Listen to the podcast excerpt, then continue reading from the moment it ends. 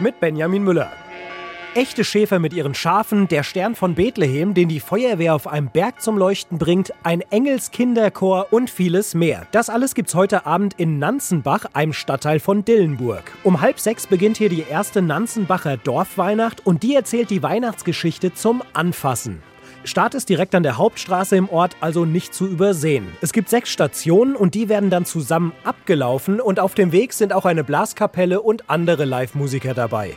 Jede Station erzählt dann einen Teil der Weihnachtsgeschichte und am Ende, da gibt's im Mehrgenerationenhaus eine große Geburtstagsparty für Jesus. Organisiert wird das Ganze übrigens von den Kirchengemeinden vor Ort und jeder, der will, kann kommen.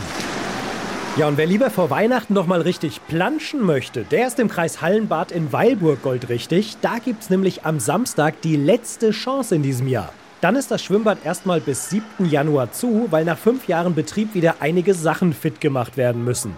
Dabei ist zum Beispiel die Wasseraufbereitungsanlage, es wird aber auch eine Grundreinigung im Gästebereich geben oder auch ein paar Verschönerungsarbeiten. Das Schwimmbadteam in Weilburg hat sich für den letzten Samstag auch noch einiges überlegt. Ab 10 Uhr werden Spielgeräte im Bad aufgebaut. Außerdem wird die Saunazeit um zwei Stunden verlängert und es gibt tolle Aufgüsse. Also einfach nochmal rein in die Badehose in Weilburg. Danach macht das Hallenbad nämlich 14 Tage zu.